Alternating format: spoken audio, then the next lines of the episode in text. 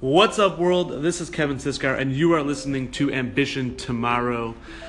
In the news today, we have a new richest person on the planet. Jeff Bezos is now the richest person alive at $90.9 billion. This morning at uh, 10 a.m., shares of Amazon were up 1.3% to $1,065. Uh, and that allowed Jeff Bezos, who owns um, think almost 20% of Amazon um, to pass Bill Gates at uh, 90.7 billion. Um, that being said, um, Amazon is on a tear, and, and Jeff Bezos is is crushing it. Uh, he started the year number four.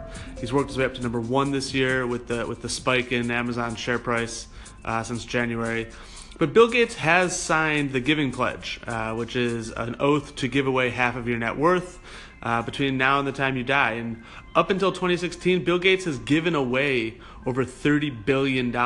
Um, so, had he kept all his money, he'd be worth uh, easily into the hundreds of billions of dollars. Uh, but he didn't. And so today, Jeff Bezos passed him, uh, and we have a new richest person. Also in the news today, Samsung has posted its biggest quarter ever, up 89%. Um, Samsung is, is also on a tear right there with Amazon, who we were just talking about.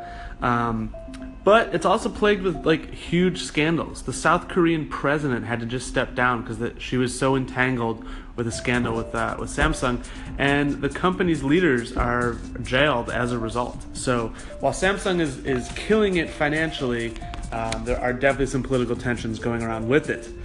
There's also some tensions with Twitter. Twitter reported Q2 earnings today and they're down 13%.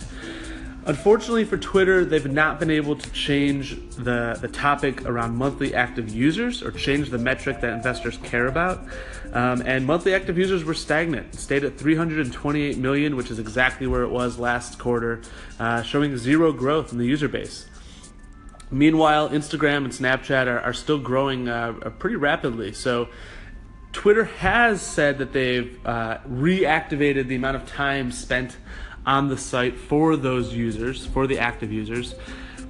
But we'll see where that we'll see what that leads to. Their revenues were down uh, from over 500 million to 489 million from Q1 to Q2.